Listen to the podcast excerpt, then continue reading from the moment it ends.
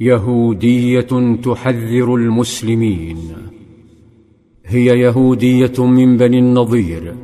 أسلم ابن أخيها فسكن المدينة. ولما وصلها نبأ خيانة قومها خشيت عليه شريعة اليهود والنصارى التي لا تفرق في الحرب بين الرضيع والعجوز والمسلح والمسالم. فكتابهم المقدس يقول لهم في الحروب اضربوا لا تشفق أعينكم ولا تعفوا اقتلوا الشيخ والشاب والعذراء والطفل والنساء املأوا الدور قتلا.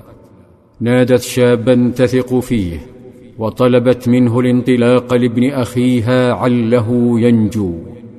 لكن ابن اخيها تذوق حب الله ورسوله فرآه أعظم من النفس والوالد والولد فز وركب يسابق الريح ليحذر أحب الناس إليه.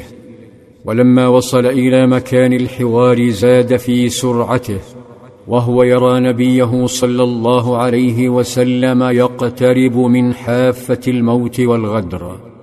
تمكن من اعتراض طريقه فأخبره بالخيانة. أنصت صلى الله عليه وسلم ومباشرة عاد إلى المدينة فأدرك الحاخامات أنهم كشفوا فانسلوا إلى حصنهم كالحيات ثم أوصدوا بواباته وتترسوا بجدرانه. وصعدوا يرقبون من الشرفات فإذا الساحة قد خلت أمست للريح والخوف والمجهول وامسى اليهود على شرفات القلق حتى غابت الشمس تسحب خلفها طعم الأمن وأقبل الليل كوحش مخيف.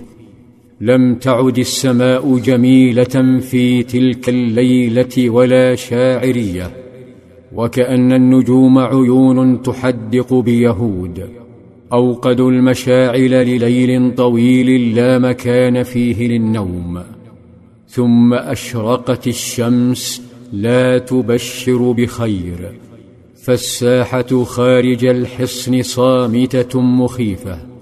وفجأة دبت فيها حياة كالموت.